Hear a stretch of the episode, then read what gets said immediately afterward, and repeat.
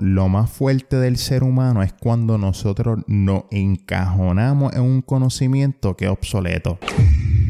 Bienvenido a tu podcast Ask My Mentors. Yo seré su host, Mr. Jiménez.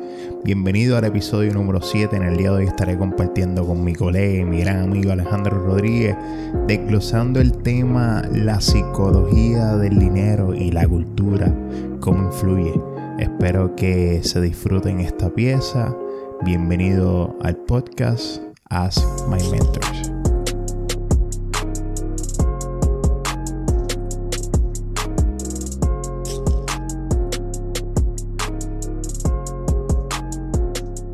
Saludos, bienvenido al episodio número 7. Este es tu host, Mr. Jiménez. En el día de hoy me encuentro con mi querido colega y amigo Alejandro Rodríguez colaborando una vez más en otra pieza de contenido. En el día de hoy vamos a estar desglosando el tópico la psicología con el dinero y la cultura. Uf, esto para mí es todo un tema sumamente interesante. Yo sé que ustedes lo van a disfrutar y espero que esta pieza de contenido sea de su agrado. Vamos entonces entrar con este tema tan profundo que mucha gente a veces no le gusta tocarlo. Ale, ¿estás por ahí, Ale? Saludos, saludos, ¿cómo estamos aquí? Ya tú sabes, eh, vamos a hacer esta pequeña conversación en medio de la cuarentena. Ya tú sabes que ese es el tema número uno, el coronavirus. Estamos aquí eh, desde Puerto Rico con varias leyes de, ¿verdad? Para tratar de evitar el que se, se ponga una, una epidemia aquí en Puerto Rico con ese virus. Y el lockdown que tiene el gobierno central, pero es parte de, del proceso que lamentablemente se tiene que desarrollar de esa manera. Y obviamente están pasando otras cosas que yo entiendo que lo podemos dialogar después en otro, en otro episodio, en el contexto cultural y económico, que estaría de, gran interés. Pero nada, vamos, vamos a entrarle lleno al, al, episodio de hoy. Básicamente, este episodio, la, la intención de este episodio es poderle enseñar la correlación, la correlación que tiene el dinero y la psicología con la cultura. Y obviamente eso tiene mucha influencia donde nosotros crecimos, el método de crianza, lo que nos enseñaron, probablemente lo que nos inculcaron, lo que nos dijeron. Y estas son una de las cosas que vamos a estar dialogando en este episodio. Que vamos, vamos entonces vamos a tocar el primer tópico y es qué realmente nosotros aprendemos en nuestra casa sobre el dinero. Y la realidad del caso, Ale, ¿qué, tú, qué tú recuerdas así? Voy a comenzar contigo y después yo te voy a decir mi, experiencia. Pero ¿qué tú recuerdas así en, en, contexto cuando tú eras pequeño? Realmente, ¿qué es lo que tú te acuerdas así básicamente lo que, lo que se enseñaba básicamente el dinero? Si es que se enseñaba algo. Me estoy riendo porque este, bueno, hoy estamos en nuestras casas y eso, estamos, va a estar un poco como tú le dices, bien bohemio. Y me recuerdo, el dinero no crece en las matas de guineo, de plátano, este, y me río, pero eso me lo decían, hablando, ¿verdad? Lo, lo digo porque se relaciona con esto porque siempre he sido, ¿verdad? Este, como que bien soñador, bien visionario. Entonces, cuando me gustaba algo, por ejemplo, que es caro, que no se podía affordable, a lo mejor en ese momento yo no tenía la noción cuando niño del valor del dinero que le daban a, una computadora, por decir un ejemplo, un iPhone o lo que sea, que cuesta mucho dinero. Y entonces, ah, para eso vas a tener que estudiar médico, ser un doctor, un abogado, que tú te crees que el dinero crece eh, las matas de, de plátano, guineo, no me acuerdo ahora bien, bien. Así que están esas dos correlaciones de lo que estamos hablando ahora, la psicología y también la cultura. Eh, básicamente, a mí me decían, me decían algo parecido, me decían que tú te crees que el dinero yo lo recojo como recoger hojas de plátano en la calle. Básicamente, ¿no? hay veces que nuestros padres intencionadamente dicen unos refranes que ellos lo ven como una manera jocosa, pero a la misma vez hay veces que nos están marcando al nivel, al nivel psicológico. Sí, nos están programando, nos están programando y nos están marcando al nivel psicológico. Y esto es algo bien importante. Muchas veces esas palabras están haciendo eco y siguen haciendo egos por mucho tiempo hasta que llega a una etapa de, de adultez y se refleja. En mi casa era bien, el tema del dinero era algo como que era un tabú. Era como que yo preguntaba y mira, y pues, ¿qué se va a hacer hoy? Eh, ¿Cuánto te sabes? Un ejemplo, mi mamá tiene un negocio y él decía, pues, ¿cuánto dinero te hiciste? Y, ella como que, ah, eso no son preguntas de niños. Eh". tú no tienes que estar preguntando eso. Y, yo, yo, obviamente, yo con la, con la intención de, pues, de conocer y aprender. Pero ella en su instinto, o sea, obviamente mi mamá, madre viuda, criando eh, de muchacho y sola, pues en su instinto de protección era como que, pues eso no era tu asunto, ¿me entiendes? Yo me encargo de resolver eso. Eh, ahora mismo preocúpate por, por estudiar y, y, por hacer las cosas bien y el tema del dinero no me hables de eso. Y es bien interesante como nuestros padres también hacen la correlación y aquí es donde entra también la, la cultura de donde ellos vienen también y obviamente lo que, lo que han aprendido, cómo relacionan también el dinero, que tú tienes que trabajar eh, fuertemente por el dinero y la realidad del caso que en el mundo real tú no tienes que trabajar fuerte, tú tienes que trabajar inteligentemente, que son dos cosas distintas. Porque si fuera por trabajar fuerte, óyeme, los empleados de, sin menospreciar su labor, eh, los empleados de construcción son los empleados de son los empleados que más fuerte trabajan pero son los que menos dinero se ganan, ¿me entiendes? Que no necesariamente tiene que ser trabajar fuerte, sino es trabajar inteligentemente. Y entiendo que esto es sumamente importante a la hora de nosotros hacer la, la correlación con el dinero, porque podemos estar una vida entera trabajando pero si no estamos siendo sabios, si no estamos siendo inteligentemente en cuanto a nuestras transacciones, cómo nos estamos manejando, cómo estamos manejando ese tipo de dinero, la realidad del caso es que no va a ser mucha correlación en lo que nosotros vamos a hacer. Luego tenemos el, siguiente tópico que a mí me, gusta mucho. ¿Cuáles fueron esas experiencias, Ale? Así, experiencias vida o hicieron un turning point en tu etapa? Cultural, eh, pues en el mundo como tal. No, básicamente en familia, básicamente en el contexto de familia, sí. Esa experiencia así que tú dices, oh, como que hubo un antes y un después, ¿me entiendes? Se trazó un momento histórico en mi vida. Bueno, cuando este, compraron una primera casa, que ahí fue donde estuve más mayor tiempo de entre la preadolescencia y adolescencia, con mucha ilusión y mucha emoción, pero realmente cuando yo vuelvo para atrás la historia, obviamente con el conocimiento que tengo ahora, no estaban listos económicamente, o sea, estaban en la, si nos vamos a lo real, ¿verdad? En el statement, eso estaba sobregirado. Obviamente al final del día, pues esa burbuja que iba a reventar en algún momento, eh, ese sobregiro de, pagos y todas esas cosas. Adicional, por otra parte, cultural así, familiar, me acuerdo siempre cuando jugaba baloncesto en las selecciones y a nivel isla, a veces se acababan los juegos y donde trabajaba papi, el dueño, el señor Romero, que en paz descanse, me acuerdo mucho, tremendo ser humano, por allí vive, por Miramar, vive, tiene casa. Él siempre nos dejaba lavar el carro los sábados nos daba el agua y todo, nosotros lavábamos los carros de la compañía o de los empleados y nos pagaban.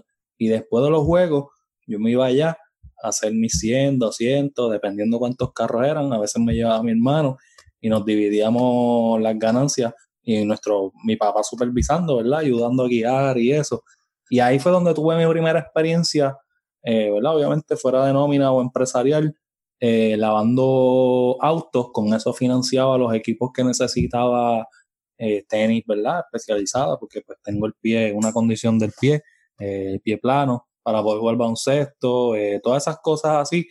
Y esa fue mi primera vez donde me sentía que tenía dinero, pero no lo estaba destinando a las cosas correctas. En ese momento era correcto porque lo necesitaba, pero era para, la mentalidad era adquirirlo para gastarlo no era mentalidad de, inversionista ni empresario. Y, así fue que poco a poco empecé a tener experiencias con, el dinero. Óyeme, y, y no, no, es nada malo porque es el, vamos, ese es... No, claro, en ese momento tú sabes, eres niño, tú sabes, estás bajo la cobija de la, de la casa de tu papá y obviamente tú, tú, mi papá lo que quería era enseñarnos lo que era pues el trabajo, el servicio, eh, la honradez y ese dinerito pues, era para nosotros. Este, no era para tampoco ayudar a pagar nada ni, ni cosas así, este, fuera de lo que nosotros quisiéramos.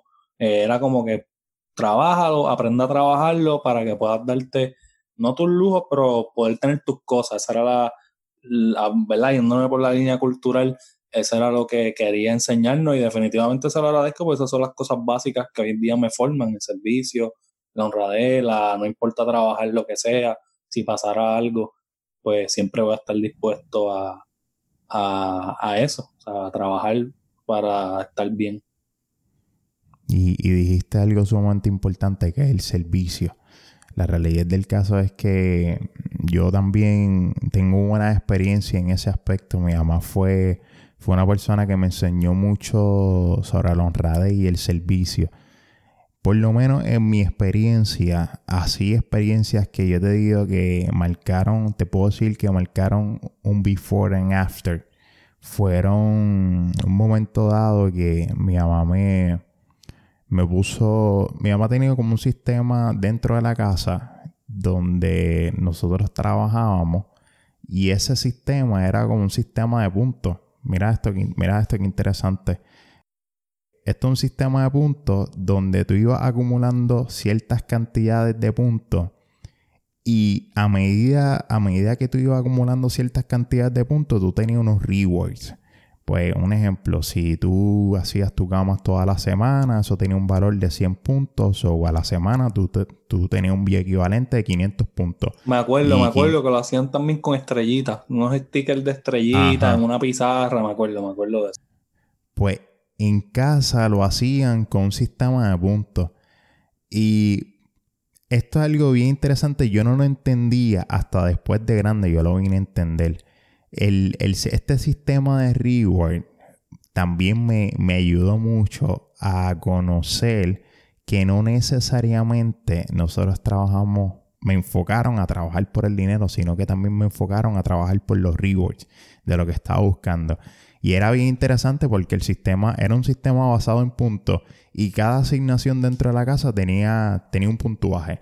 Pero ese puntuaje tú lo podías perder, ya sea con tu comportamiento, ya sea con tus actitudes, con tus malas notas y todo lo demás, lo podías perder en cualquier momento. Que literalmente no es que te lo ganaba y lo tenías permanente, es que te lo ganaba y tenías que estar focus que tú no perdieras esos puntos porque la realidad del caso es es que el final de la semana no cobraba, por ponértelo así de esa manera.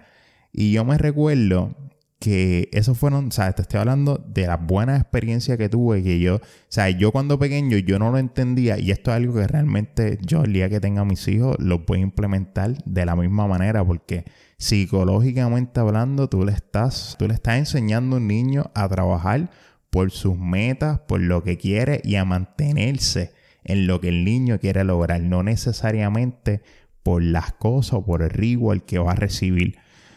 Una de las cosas que sí recuerdo era, es que la única experiencia que yo tenía así en cuanto al, contexto del dinero era, era bien básico, era la, misma experiencia que tú, simplemente guardar los chavos para gastarlo en lo que uno quisiera. Nunca hubo esa, por lo menos nunca tuve esa iniciativa de que, ah, voy a guardar el dinero para eh, ponerlo por aquí, producir más dinero allá. Verlo con una mentalidad, por ponértelo de esta manera, una mentalidad capitalista.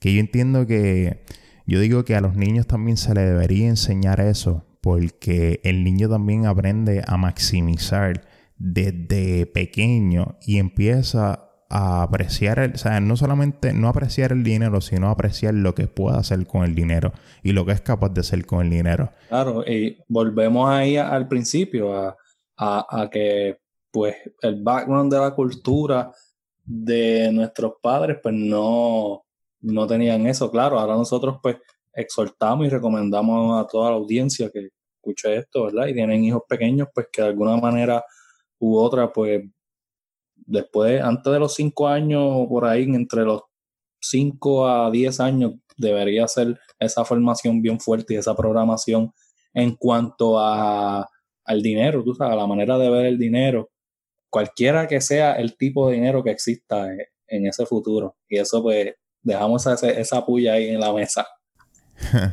Yo te puedo decir que eso debería estar en contexto desde los, desde los tres años.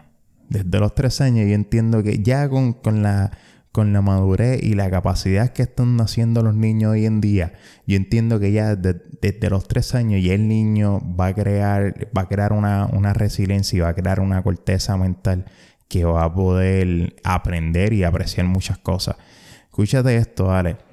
Mi primera experiencia, eh, mi mamá, obviamente, déjame, explicarte todo para que puedas para que pueda entender y para que la audiencia también pueda entender. Mi mamá tenía un salón de belleza. Y obviamente yo me crié en ese ambiente desde pequeño. O sea, yo sé pasar el recortar, hacer, eh, hacer una plancha. O sea, mi esposa está bendecida. Lo único que yo no sé hacer es bregar con químicos. Pero tú me das una cabeza a una mujer y yo te lavo la cabeza, te plancho, te, paso blower, te puedo planchar el pelo, todo, hasta recortarte. ¿Qué pasa?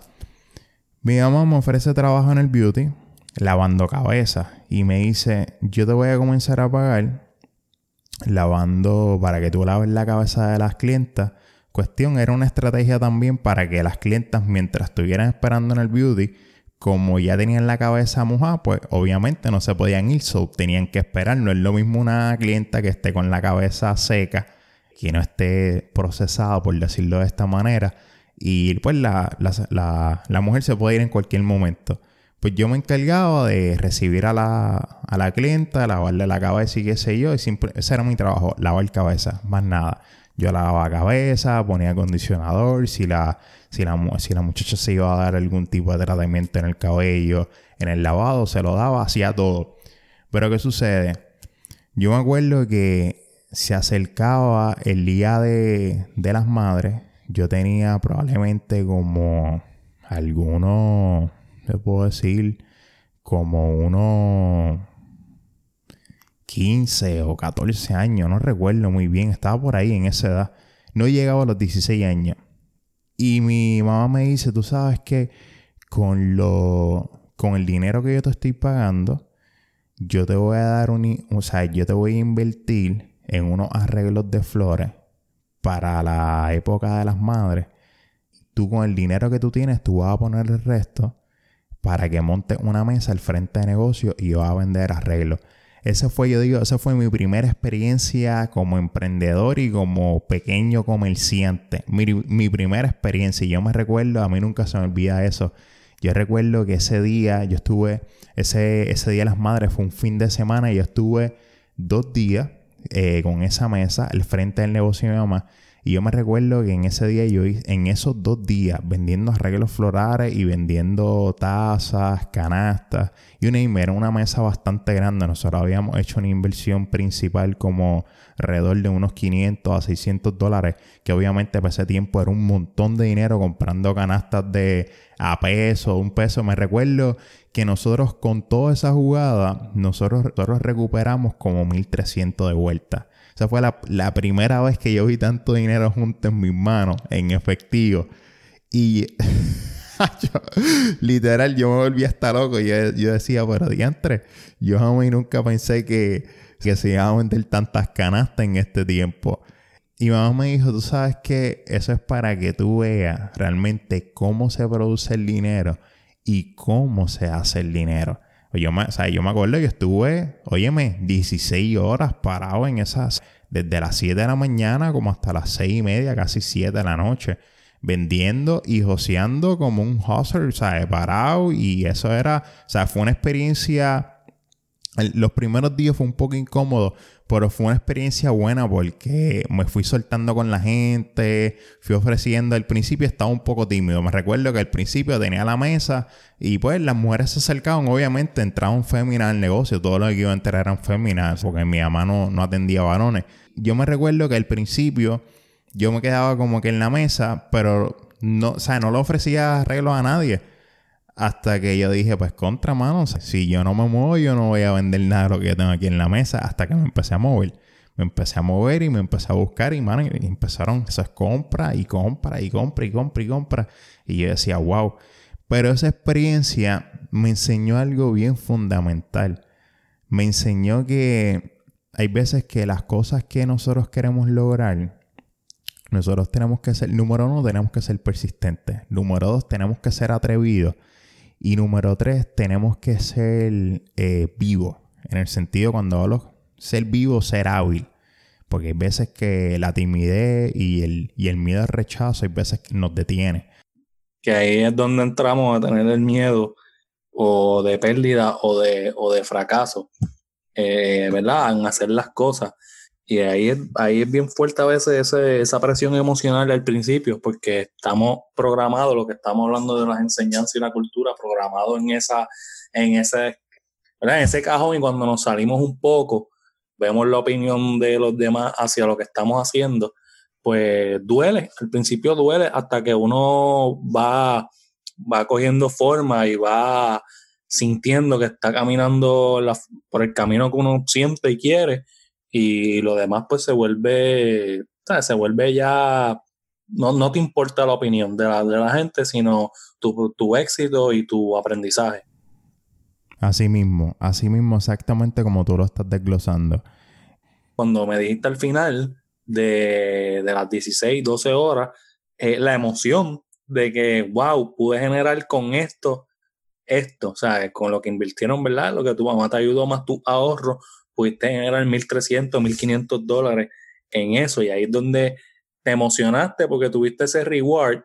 Eh, y eso pues pasa al principio, pero si lo llevamos ahora a, la, a, lo normal, las personas tienen eh, esos retornos a través de a lo mejor ascensiones en puestos de trabajo, eh, plazas nuevas, trabajos nuevos, donde quizás le aumentan un poco más la escala salarial o devengan un poco más o comisiones porque tienen un, un grupo a cargo en gerencial, lo que sea. Y entonces es bien finita esa línea porque tienen el reward del dinero, que con el dinero simplemente le damos valor para poder intercambiar unas cosas y no, valoramos ese feedback de, de, cómo esa emoción que nos está generando el dinero la podemos generar con o sin dinero. Ahí es donde es bien fuerte. Cuando fracasa, que realmente yo digo que no existe, son maneras de, aprender, porque si no, si no fracasa, o verdad, o no tienes algún alguna pérdida sobre algo, pues no vas a no vas a poder sentarte, meditar y ver dónde fallaste para poder seguir escalando. Y mi pregunta siempre ha sido es cómo pueden generar la gente seguir con esa emoción, y emoción puede ser eh, la motivación, eh, seguir el porqué ante las críticas, la adversidad, eh, no teniendo nada, sin el reward del dinero, porque al principio, en este caso en la vida de empresario y emprendedor, los que vienen, ¿verdad? No de cuna de oro, por decirlo de esa manera, o no de, ¿verdad? Que vienen de una generación ya creada, donde crearon, como hablamos anteriormente, los afortunados, pues es bien difícil porque tienen ese choque. Y cómo, cómo a mí me gusta esa parte, como, nosotros, en este caso que lo hemos vivido, pudimos generar y mantener esa emoción y emoción, ¿verdad? Vuelvo y le equivalgo a, a esas cosas buenas, a esa motivación, a ese positivismo, esa búsqueda de automejorarse, esa búsqueda de información y de educarnos, fue dentro de la, de la, ¿verdad? De lo que establece la sociedad de la universidad y fuera de lo que es la academia. Pero esa parte de mantener esas emociones sin que lo demás te afecte, es bien interesante. Y, yo digo que es sumamente importante porque yo digo que también tiene que ver también con el sentido con el sentido de el por qué. Porque recuérdate que cuando nosotros estamos trabajando por el papel, por el pedazo del dinero, que, lo, que fue lo que tú mencionaste, hermano, es bien difícil eh, tú poderte mantener en la carga. Porque en algún momento te vas a sentir cansado, en algún momento te vas a fatigar, en algún momento y es vas parte, a tener un buen Es parte de Lo que pasa es que hay que establecer eso, eso, por decirlo de esa manera, esos rituales entre uno para saber cuándo parar dedicarse ese tiempo a uno, volver a recargarse a, ¿verdad? Si es físico, si es emocional, si es espiritual, eh, ¿verdad? Dependiendo, para no tocar ningún, ningún área. Se relacionan esa emoción, el sentido de la pérdida o fracaso, y lo más importante es muchas veces que volvemos a lo que estamos arrastrando, lo que tú hablaste de lo de tu mamá, todas estas cosas, en tu caso tuviste una base bastante, ¿verdad? Hacia, hacia el emprendimiento. Yo en mi caso vengo de cero, de nada, dándome con las piedras, con todo lo que hay en el camino y adquiriendo, ¿verdad? La sabiduría humana. Y lo más importante que yo creo que me ha dado esa flexibilidad emocional de poder, ok, esto lo tengo que desaprender porque ya esto obsoleto, está en el pasado o no es así como me lo, me lo dejaron. Y esta es la manera nueva o correcta. Y es bien difícil, bien difícil eh, muchas, muchas veces para las personas poder sentirse eso porque se sienten como, lo digo por mi experiencia, como que te estuvieran acusando, eh, como si te tuvieran el dedo encima. A veces es de esa manera, pero hay muchas veces que si las personas que tú aprecias o mentores o personas que te están enseñando de buena fe, uno se encierra, se tranca, porque como está fuera de box de la sociedad, está afuera, eres como que te miran raro por lo que vas a hacer, por perseguir tus sueños, pues cualquier cosa que te señalen de manera positiva para aprender, te, te, te encierra, te tranca en tú mismo y es bien importante sentarse.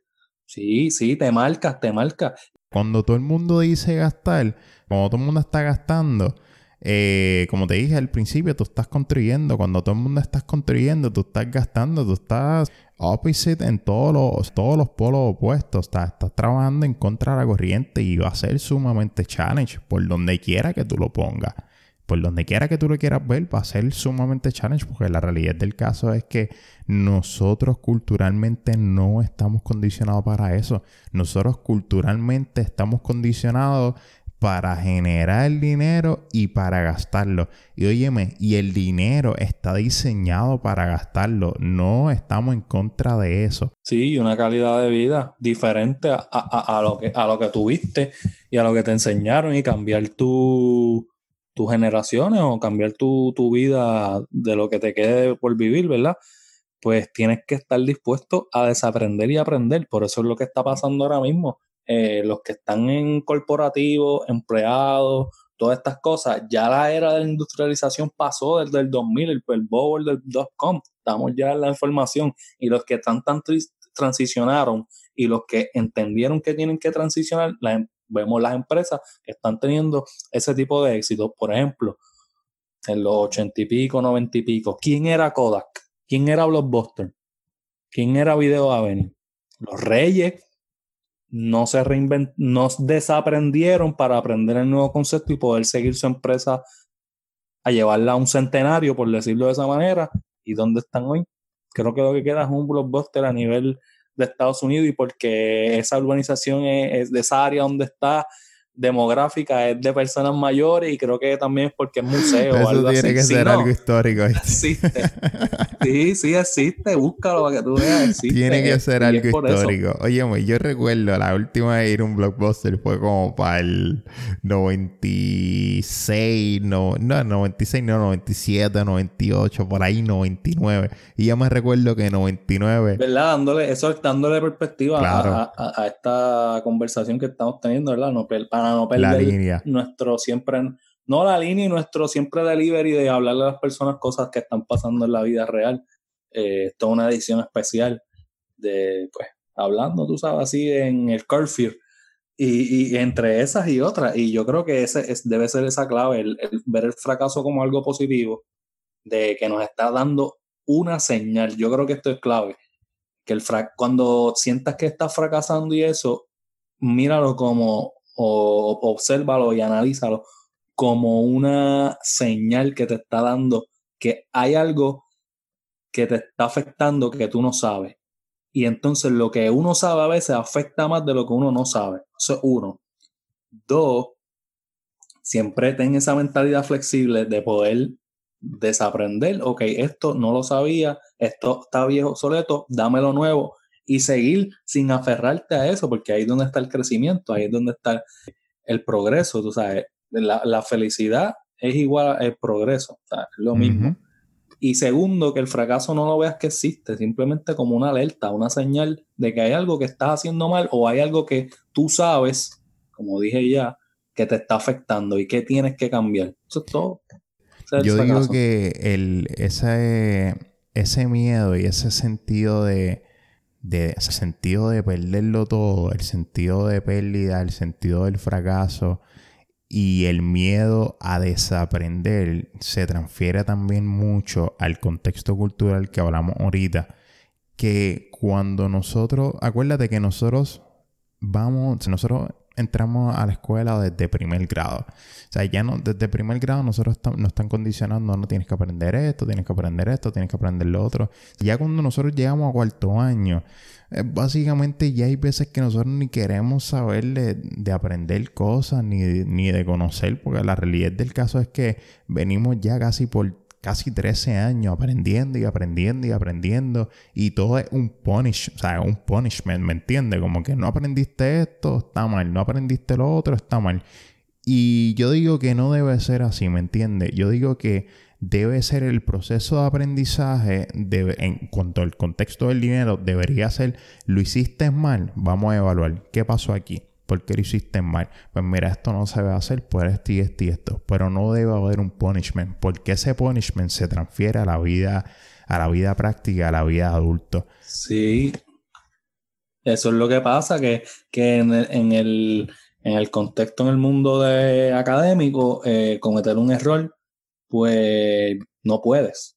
Pero en el mundo práctico real, vamos a cometer errores, vamos a fallar, vamos a tropezar en el camino y, esa es la realidad de esto. Aprenderle eso, no el mundo perfecto de que eres el perfecto, mister perfecto y cuando te pasan estas cosas, pues muchas de estas cosas, personas que vivieron de esa manera o que fueron criados así, eh, caen en una depresión bien brutal porque no, no están acostumbrados o no acostumbrados, sino no reconocen que es parte del caminar porque tenían que ser perfecto, perfecto. Que no están dispuestos. Y yo digo que lo, lo, más fuerte del ser humano es cuando nosotros nos encajonamos en un conocimiento que es obsoleto. Yo digo que, mano, para mí eso es algo tan y tan fatal en nuestra vida en nuestra vida como civilización, como cultura, nosotros literalmente tener una mente cerrada a solamente establecer una sola opinión, no escuchar diferentes tipos de opiniones y simplemente pensar eso y óyeme, ir literalmente promulgando el mismo mensaje por generaciones, por generaciones, por generaciones, sin tú saber el contexto de lo que tú estás diciendo, sin tú saber la correlación que eso tiene y sin tú saber el impacto que eso va a tener. Y yo digo que hecho es súper devastador, hermano es súper devastador porque yo digo que por eso es que todo se afecta, todo se afecta por, por la raíz, ¿me entiendes? Un, un, árbol no puede dar frutos si sus raíces están, están malas y la realidad del caso es que eso es lo que nosotros tenemos hoy en día, eso es lo que nosotros vemos en la sociedad que no podemos esperar frutos cuando las raíces ya están, literalmente están podridas, no están podridas de ahora, están, están podridas por generaciones. Y es el, el sencillo hecho que nosotros como seres humanos, como nos condicionan y nos preparan de esa manera, nosotros nos encajonamos en ese sistema, nos encajonamos en ese conocimiento, no estamos dispuestos a desaprender, no estamos dispuestos a aprender otras cosas nuevas, es más, ni siquiera estamos dispuestos a automejorarnos, porque la realidad del caso es que Sí, no, a buscar sus sueños. Claro, eh, a buscar sus sueños, eso es once upon a time y, y quien realmente lo conoce. Porque hay personas que no conocen ni su color favorito. Vamos a ser claros con esto. Sí, no, no. hay que ser claro. Pero el, yo digo que el, factor más devastador es cuando nos encajonamos llevando un mensaje, que fue lo que dijo ahorita, llevando un mensaje erróneo sin saber el contexto de lo que estamos repitiendo, sin saber el impacto del mensaje que nosotros estamos llevando y transfiriéndolo a otras culturas porque ahí donde entonces vemos, donde vemos la, literalmente el mismo patrón. Óyeme, yo te voy a decir algo, yo tengo una, yo tengo una experiencia con uno de mis familiares que es un comprador compulsivo, pero te estoy hablando comprador de una persona que, que entra a cualquier tienda y tiene que, mínimo, tiene que gastar 50, 100 o 60 dólares en porquería. Porque no, no son cosas ni, ni prácticas, mano. Son, son, son porquerías, son cosas que no tienen ni utilidad, ¿me entiendes? Pero el sentido de compra, ¿me entiendes? El sentido de compra. Y yo me pongo a pensar, hermano, si esta persona hubiera entendido lo que pudiera construir, ¿me entiendes? La libertad que pudiera acceder con esas compras que está haciendo. Óyeme, cada cual tiene su y cada cual busca su felicidad de una forma como quiera buscarla. Hay personas que se sienten felices yéndose de shopping, hay personas que se sienten fulfillment haciendo compras. Pero la realidad del caso estamos hablando si tú quieres tener una mejor calidad de vida, si tú quieres tener, quieres tener un freedom, quieres, quieres tener cierta libertad, pues obviamente hay que mejorar esos hábitos, hay que condicionarlos de una manera distinta. Y nosotros tenemos, tenemos que, lo más importante, tenemos que estar dispuestos a desaprender todo lo que hemos aprendido, conocer la historia, conocer el trasfondo de la historia y lo más importante, hacernos preguntas, el porqué de las cosas. Yo digo que esto fue algo sumamente fundamental en mi vida, que yo desde pequeño me cuestionaba absolutamente todo. Y yo era bien controversial en esa área, pero esa, esa controversia me desarrolló cierto entendimiento que yo podía aprender diferentes tipos de cosas porque me preguntaba. Y obviamente como venía la pregunta, Así mismo tenía que buscar una respuesta. Y hasta que yo no encontraba esa respuesta, yo no accedía. Uno de los mantras más favoritos míos, ¿verdad? Este, no, no hablando de religión, pero pues el que lo dijo fue Jesús, Jesucristo. Este, en la versión vieja creo que decía, pedir y se os dará, busca y allá, tocar y se te abrirá. Creo que en las versiones nuevas es ask en inglés, you will receive. ahí viene todo me encanta. Pregunta, vas a recibir. Si no pregunta, no vas a recibir respuesta. Seek and you will find. O sea, busca y vas a recibir. Eh, eh, eh, son principios, son principios, y no porque está ahí, no porque está en la Biblia, sino porque están probados. emocional, pregúntate a ti mismo tu mente, vas a buscar la respuesta. Pregunta algo que afuera quieras aprenderlo, vas, a recibir el mensaje para atrás, vas a recibir la respuesta. Eh, son principios y, me encanta mucho ese, ese igual que, el mío, mío, mío personal, eh, aprende, actúa y vive. Eh, esos, tres pasos de, pues, porque aprender, aprender es el ciclo, lo que estamos hablando ahora. Cuando aprendes tienes que actuar y ponerlo en práctica para probarlo. Si es bueno, te va a dar resultados y vivir, porque siempre hay que hacer una pausa para vivir, me refiero a las experiencias, disfrutarse los momentos, sean buenos, sean malos. Eh, porque pues es lo único que, vamos a tener en esta vida hasta que llegue sí, la, realidad del caso es lo único que nosotros nos llevamos en esta vida son los momentos y las experiencias que nosotros vivimos. Por lo menos en mi el personal soy una persona más de experiencia. A, a, mí, por lo menos, me llena más la experiencia que yo pueda tener que lo que yo pueda disfrutar en cuanto a algo material. Que sí, que pueda tener un juguete adulto, un jet ski, una lancha, cualquier otra cosa sí es una experiencia, pero no lo veo, o sea, no lo veo como un fulfill que yo diga, wow. Pero sí, un ejemplo, un viaje con, con mi familiar, un viaje con mi esposa, eh, una cena con mi familia. Para mí esos momentos, una cena con mis amistades, para mí esos momentos, para mí en mi carácter personal, esto es mi opinión, para mí son más fulfill y eso es lo único que uno se lleva a esas experiencias. Porque la realidad del caso es que lo, lo material viene y va. Y no, no estamos siendo, no es, que te, no es que estamos en contra de lo material ni nada por el estilo, porque la realidad del caso es que a mí me encantan las cosas buenas, pero es que simplemente son diferentes tipos de perspectiva de cómo ver las cosas. No, no simplemente estar destinado a trabajar por objetos y a trabajar por cosas porque fue lo que fuimos condicionados, porque recuérdate que eso es lo que nos enseñan desde pequeño. Desde pequeña nosotros se nos enseñan trabaja y paga, trabaja y compra, trabaja y placeres, trabaja y experiencia. Pero la realidad del caso nunca nos dicen trabaja, construye y placeres, trabaja, construye y experiencia, trabaja y construye placeres. ¿Me entiendes? Nunca nos, nunca nos dicen tienes que construir primero para que luego puedas disfrutar. Siempre nos dicen, trabaja y disfruta. Y entonces, para cerrar este episodio, ¿qué es lo que sucede con esto? Nosotros nos convertimos en esclavos de nuestros juguetes.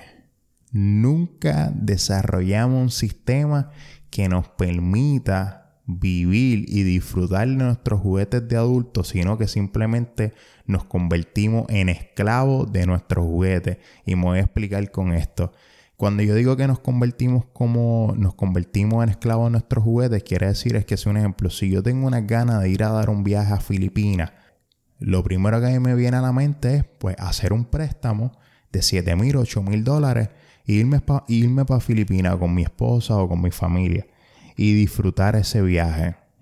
No está nada mal de hacerlo, pero el sencillo hecho es que yo voy a recordarme de ese viaje a Filipinas por los próximos 5 o 7 años de mi vida, porque voy a continuar pagándolo. Entonces voy a repetir el mismo ciclo. Cada vez que quiera hacer un placer, voy a coger un préstamo, que la realidad del caso no está mal hacerlo, pero la realidad del caso es que no desarrollamos una independencia, desarrollamos una dependencia del sistema institucional versus que nosotros construimos un negocio o una pequeña empresa y nosotros trabajamos en esa empresa para que sea la empresa que trabaje por nuestros placeres, no nosotros trabajar por nuestros placeres, que sea la empresa que nos dé los rewards, que sea la empresa que nos pague los viajes, que sea la empresa que nos pague los, pague los juguetes de adultos.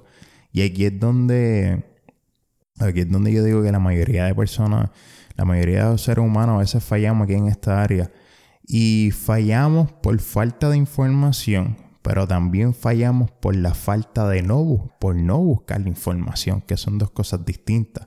Como tú dijiste al principio, ahorita, buscarás la verdad y hallar la respuesta.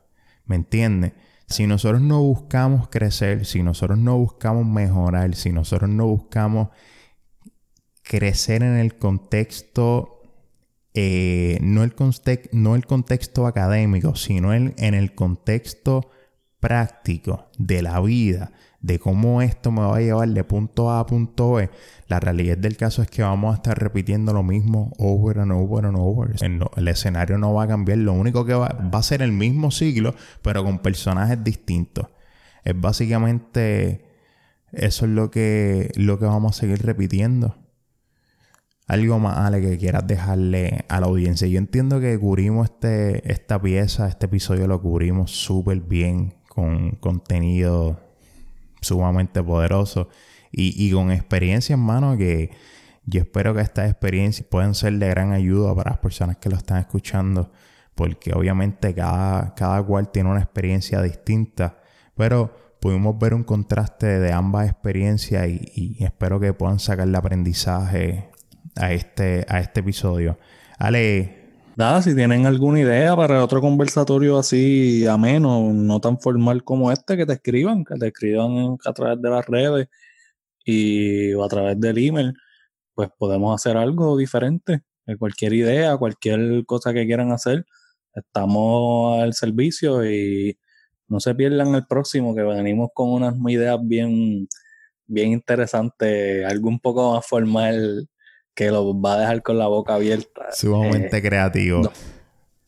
Sí, va a estar bien bueno esta lo que estamos montando, así que no se lo pierdan, estén pendientes.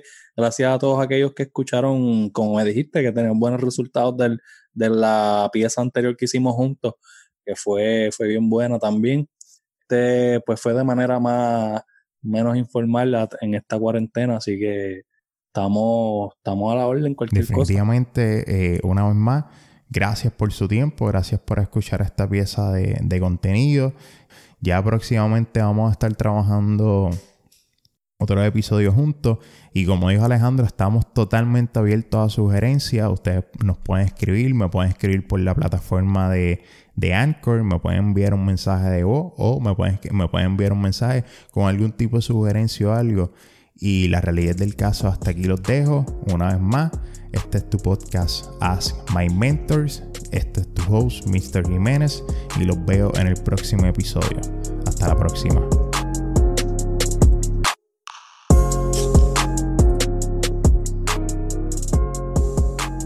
Si te gustó la pieza de contenido que acabas de escuchar, yo te invito que te suscribas a nuestro podcast de Ask My Mentors. Estamos disponibles en todas las plataformas. Puede buscar en Anchor, Apple Podcasts, Glitch y Spotify. Usted se suscriba a la plataforma de su preferencia para que se mantenga al tanto del contenido que vamos a estar subiendo en el futuro. Una vez más, este es su host, Mr. Jiménez. Hasta la próxima.